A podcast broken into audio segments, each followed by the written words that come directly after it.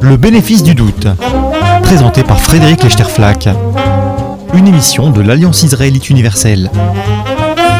Tous bienvenue dans le bénéfice du doute pour une émission consacrée aujourd'hui aux questions de conscience soulevées par la bioéthique, de la génétique au post-humanisme avec Jean-François Mattei.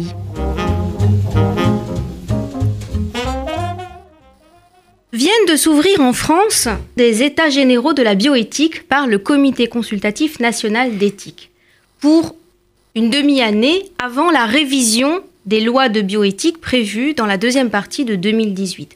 Un très grand nombre de sujets sont concernés par ces débats publics, la recherche sur l'embryon, la transplantation d'organes, les questions de fin de vie, l'assistance médicale à la procréation et son extension à des usages sociaux, les problèmes soulevés par les neurosciences ou l'intelligence artificielle, et puis, bien sûr, toutes les questions en lien avec la révolution génétique. Autant de sujets, autant de questions de conscience sur lesquelles les citoyens sont invités à s'informer et à débattre dans les prochains mois. Pour en parler aujourd'hui, à l'antenne de RCJ, j'ai le très grand plaisir de recevoir Jean-François Mattei. Bonjour. Bonjour. Jean-François Mattei, vous êtes euh, médecin, pédiatre et généticien euh, de, formation. Vous êtes membre de l'Académie de médecine et de l'Académie des sciences euh, morales et politiques. Vous avez évidemment aussi une carrière politique à votre actif puisque vous avez été ministre de la Santé. et dans le cadre de, de vos fonctions politiques, vous avez été rapporteur des premières lois dites de bioéthique en 1994 puis, vous avez accompagné la révision de ces lois en 2004 et en 2011 et à nouveau maintenant, donc en 2018. Vous avez aussi été pendant une dizaine d'années président de la Croix-Rouge française et à ce titre, vous êtes un, observateur et un acteur engagé euh, privilégié pour discuter de, tous ces sujets. Alors ces sujets, vous les abordez dans un livre qui vient de paraître. Ce livre s'appelle De la génétique euh, au post-humanisme, question de conscience. Vous euh, y abordez, à partir de votre expérience de praticien, de pédiatre, de généticien et d'homme politique, vous y abordez les dilemmes que tous ces sujets vous ont posés à vous. Vous les euh, exposez avec euh, beaucoup d'honnêteté et de, et de clarté, sans jamais simplifier les sujets, et vous n'hésitez pas à donner votre avis, à donner vos, vos convictions qui sont euh, généralement euh, orientées euh, par votre, votre position morale et, et, religieuse. Alors, je voudrais pour démarrer notre, notre discussion, Jean-François Mattei, vous interroger d'abord sur votre perception de cette démarche citoyenne. Qu'est-ce que ça signifie pour vous ces états généraux de la bioéthique, finalement cette perspective qui consiste à solliciter le grand public pour lui demander non seulement de s'informer, mais de donner son avis, de dire ce qui lui semble acceptable ou non sur tous ces sujets euh, qui vont nous concerner tous au premier chef. Je pense que cette démarche a un côté positif et suscite chez moi malgré tout un certain nombre de réserves. Bien sûr, il est bon de consulter les citoyens pour leur demander leur avis sur des sujets nouveaux, sur l'évolution de notre société face au progrès de la science et de la médecine. Et, et donc le principe de consulter en soi est bon. Il est normal que les citoyens aient envie de s'exprimer. J'ai quelques réserves parce que il est bon effectivement de s'exprimer quand la science progresse, mais je crois qu'on a été plus loin que cela dans les États généraux, par exemple au travers de la fin de vie, on ne peut pas dire que les problèmes de la fin de vie sont directement liés à des problèmes d'avancée technique, médicale, qui révolutionneraient les choses. Euh, et donc, euh, je pense qu'il faut bien faire le distinguo entre ce qui dépend des sciences, de la médecine, qui pose des questions nouvelles, et puis l'évolution de la société en elle-même. je vous prends un autre exemple. Bien sûr que la procréation assistée, on va peut-être en parler tout à l'heure, euh, est une technique qui a modifié pour les couples infertiles leur mode de reproduction et que toute une série de questions sont apparues. Mais ce n'est pas parce qu'il y a la procréation médicalement assistée qu'on a assisté au cours des, des décennies qui viennent de s'écouler à un changement radical du comportement familial. Quand vous avez dans une société aujourd'hui la moitié des couples qui ne se marient pas et la moitié qui se marient qui divorcent, euh, vous avez là une évolution de la société qui n'est pas directement liée à la procréation assistée. Et pourtant, à un moment donné, les évolutions vont se retrouver. Par exemple, on m'a dit, lors d'interrogations, de confrontations, de discussions, mais de toute façon, il y a tellement de familles monoparentales aujourd'hui qu'il n'y a pas, de raison d'interdire la procréation assistée aux femmes seules. La société a déjà reconnu les familles monoparentales. Et, donc, euh, je voudrais bien qu'on fasse le distinguo, je vais vous dire pourquoi. Parce qu'autant je pense qu'à intervalles réguliers, il faut faire le point sur l'usage des connaissances que l'on a que va-t-on faire des nouvelles techniques? Mais je ne suis pas sûr qu'il soit nécessaire de programmer des consultations sur une évolution de la société qui se fait à intervalles réguliers. Par exemple, on n'avait jamais fait dans le passé de consultations citoyennes sur la contraception. La loi est venue en son temps parce que la loi doit d'une certaine façon s'adapter aux mœurs. On n'avait pas fait de consultation citoyenne avant la loi sur l'interruption de grossesse. On n'a pas fait de consultation citoyenne avant la loi sur euh, l'abolition de la peine de mort. Je veux dire que je m'interroge sur la nécessité qu'éprouve une société de s'interroger sans arrêt, parce que tous les cinq ans c'est très vite, ou tous les sept ans, euh, sur ce qu'elle est, sur ce qu'elle devient, etc. Parce que malheureusement, tous ces sujets clivent, séparent, opposent, euh, alors que nous avons besoin, je crois, d'aller vers une maturation plus lente pour essayer de faire que les points de vue se rapprochent peu à peu avec le temps. Tout cela nécessite du temps, et quand on vous dit attention, dans 7 ans ou dans 5 ans, on va vous interroger à nouveau, je crois que ça bouscule le cheminement des consciences et donc euh, je suis extrêmement méfiant. Et une dernière réserve que j'ai, c'est que dès que vous annoncez que vous réunissez des gens pour discuter de ces problèmes, les minorités agissantes se mobilisent et confisquent souvent le débat. Et donc, d'expérience, je peux vous dire que si ces confrontations avec les citoyens sont indispensables, il faut savoir les interpréter, les maîtriser et quelles conséquences en tirer je, vois au moins euh, deux, arguments en faveur de, de cet exercice d'engagement du public dans ces sujets. Le premier, c'est effectivement la pression sociétale qui met à l'agenda de nouvelles demandes. Et l'exemple de l'assistance médicale à la procréation est bien connu. Hein. Il y a aujourd'hui une demande de prise en charge de l'infertilité sociale euh, et non plus seulement de l'infertilité biologique. Et puis l'autre raison, c'est ce que j'appellerais plutôt une pression internationale. On a le sentiment, en tant que citoyen, que euh, l'encadrement par la loi française ne serait peut-être pas suffisant pour nous prémunir contre des dérives qui sont finalement internationales. Aujourd'hui, la science peut euh, toute une série de, de nouvelles possibilités à l'international contre lesquelles les frontières de la loi française ne nous protègent pas. Alors, que signifie du coup cet exercice d'interrogation française à l'intérieur du champ international de réflexion sur la bioéthique? Écoutez, je vais vous renvoyer comme exemple pour partir dans notre réflexion commune sur le sujet que vous venez de poser. Prenez les États-Unis.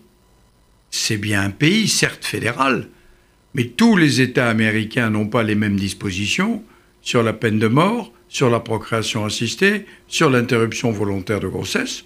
Je pense que l'on n'est pas obligé de penser tous pareil dans nos vies quotidiennes. On essaie de rapprocher, mais euh, je ne suis pas sûr.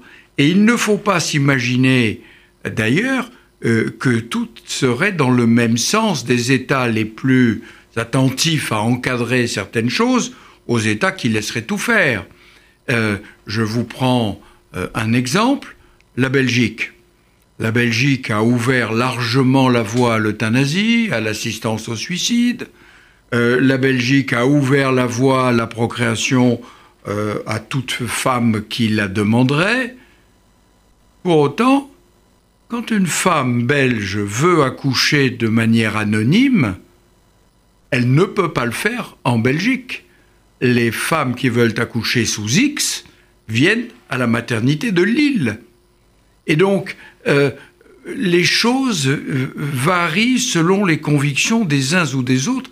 Je dirais même qu'à l'intérieur d'un pays, les convictions varient selon les communautés, les cultures, les croyances des uns et des autres. il faut apprendre à se respecter, euh, il faut assurer notre existence sociale, et donc il faut aboutir dans un pays, dans un État, à convenir des points qui sont limites et sur lesquels on ne peut pas céder. Et donc, euh, pour le moment, nous y sommes parvenus en France. Nous avons évolué. Euh, nous avons, je crois, été prudents il y a maintenant 24 ans dans les premières lois de 94. Mais nous ne sommes pas les seuls à avoir évolué. L'Allemagne qui interdisait tout en 94 pour ne pas prendre le risque d'être accusé de recommencer les expérimentations sinistres de Joseph Mengele euh, l'Allemagne interdisait tout, euh, elle a commencé d'évoluer petit à petit parce qu'elle ne peut pas rester en arrière sur ce qu'est la génétique, le traitement génétique des, enfants, des fœtus, des embryons handicapés porteurs de maladies. Donc euh, les pays évoluent. Que les Chinois aient une éthique différente, que les Indiens aient une éthique différente, que les musulmans, que les, anglo-saxons très utilitaristes ou les latins que nous sommes aient des, éthiques différentes, ça peut gêner. Je ne crois pas pour autant qu'il faille rechercher le plus petit commun dénominateur éthique. Et qu'il faudrait faire chez nous tout ce que font les autres, parce que tout ce qui est permis à côté devrait être aussi permis chez nous, pour éviter ce que l'on appelle le tourisme technologique, biomédical, etc. etc. Euh, je ne suis pas sûr qu'il faille renoncer à ses croyances, à son identité, à, à ce qui nous anime et ce à quoi on croit vraiment. Il y a un, exemple de combat que vous avez mené à l'international sur ces sujets de bioéthique pour euh, influencer finalement la, la façon de faire du reste du monde, c'est la question de la non-brevetabilité de, de l'ADN.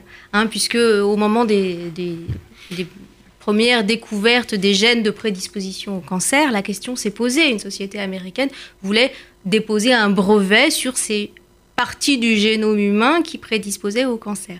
Et vous avez euh, milité contre ce phénomène ça veut dire qu'il reste possible d'influencer à partir d'une réflexion nationale sur la bioéthique ce qui se pratique à l'international? Alors, la réponse est oui, mais vous évoquez ce, combat contre la brevetabilité des gènes. J'avoue que j'ai été ulcéré quand j'ai appris que la société Myriad Genetics aux États-Unis euh, voulait et avait breveté aux États-Unis les gènes de prédisposition au cancer en se les appropriant d'une certaine façon et en soumettant toutes les femmes qui souhaitaient être renseignées sur leur risque d'un cancer du sein à payer des dividendes à la société propriétaire du gène. C'était, à mon avis, inacceptable, inenvisageable.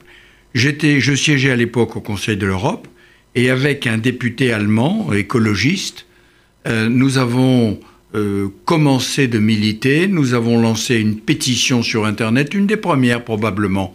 J'étais effaré quand je voyais les, les signatures qui descendaient, qui défilaient sur l'écran, tellement on avait tapé juste. Mais c'était en 97. Or, la Cour suprême des États-Unis a tranché définitivement le problème en 2013, 16 ans après, pour aboutir à la décision euh, qui, qui est absolument stupéfiante. Bien sûr qu'on ne peut pas breveter un gène puisqu'il appartient à la nature. Il a fallu 16 ans pour qu'on arrive à cette décision. Donc, c'est vrai que dans une science qui va très vite, euh, le droit là non plus ne suit pas au bon rythme.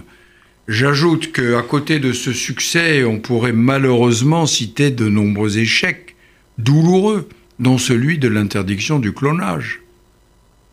Nous avons voulu, après la naissance de Dolly, la brebis clonée, faire interdire le clonage reproductif sur la planète. Et le sujet est arrivé jusqu'à l'ONU. Et l'ONU n'a pas pu se mettre d'accord, car à côté du clonage reproductif, il y avait une autre technique de clonage qui, elle, était appelée thérapeutique. Elle a fait long feu d'ailleurs, mais en tout cas à l'époque, il y avait deux clonages, le reproductif et le thérapeutique. Et les pays siégeant à l'ONU n'ont pas été capables de se mettre d'accord. Les uns ne voulant légiférer que sur le clonage reproductif et les autres disant mais non, il n'y a qu'une sorte de clonage, c'est la même méthode biologique, peu importe, il faut interdire le clonage, point. Et donc l'ONU a reculé. Vous voyez, sur notre Terre, le clonage reproductif n'est pas interdit. Et donc à côté des succès, il y a de très nombreux échecs. La difficulté vient sans doute aussi de ce qu'aujourd'hui, euh, les les avancées de la science ne sont pas toujours contrôlables par les États. Elles sont le fait de grandes sociétés euh, internationales. Euh, et en matière, par exemple, d'intelligence artificielle ou d'augmentation du potentiel humain, quel État aujourd'hui a le contrôle sur les innovations qui sont tentées? Alors, le sujet que vous abordez vient de changer de nature car autrefois nous pensions que nous pouvions contrôler le développement d'un certain nombre de techniques et d'autres non. Celles que l'on pouvait contrôler, c'était par exemple les techniques nucléaires. Et vous savez, il y a le club des puissances nucléaires et la non-prolifération des armes nucléaires était sous contrôle. Et puis il y avait toutes les techniques biologiques qui, sans caricature presque, peuvent se faire dans sa cuisine, à peine aménagée. Mais ça, c'est incontrôlable. Qu'est-ce que vous voulez pour faire une fécondation in vitro? Il vous faut du spermatozoïde recueilli dans un petit récipient, euh, des ovocytes euh, qui sont prélevés d'une manière relativement simple et banale dans n'importe quelle clinique gynécologique, et, et, les mettre en présence dans une cupule et de regarder au microscope ce qui se passe et implanter. Ne parlons pas de l'insémination artificielle qui se fait aujourd'hui très couramment de façon clandestine. Donc il y a des techniques que l'on ne peut pas contrôler. On peut essayer de les interdire quand on peut contrôler le résultat. On va revenir sur les, la gestation pour autrui, par exemple. Mais il faut bien reconnaître que même les puissances nucléaires n'ont pas su ni pu intervenir à temps pour empêcher la Corée du Nord de se doter de l'arme nucléaire.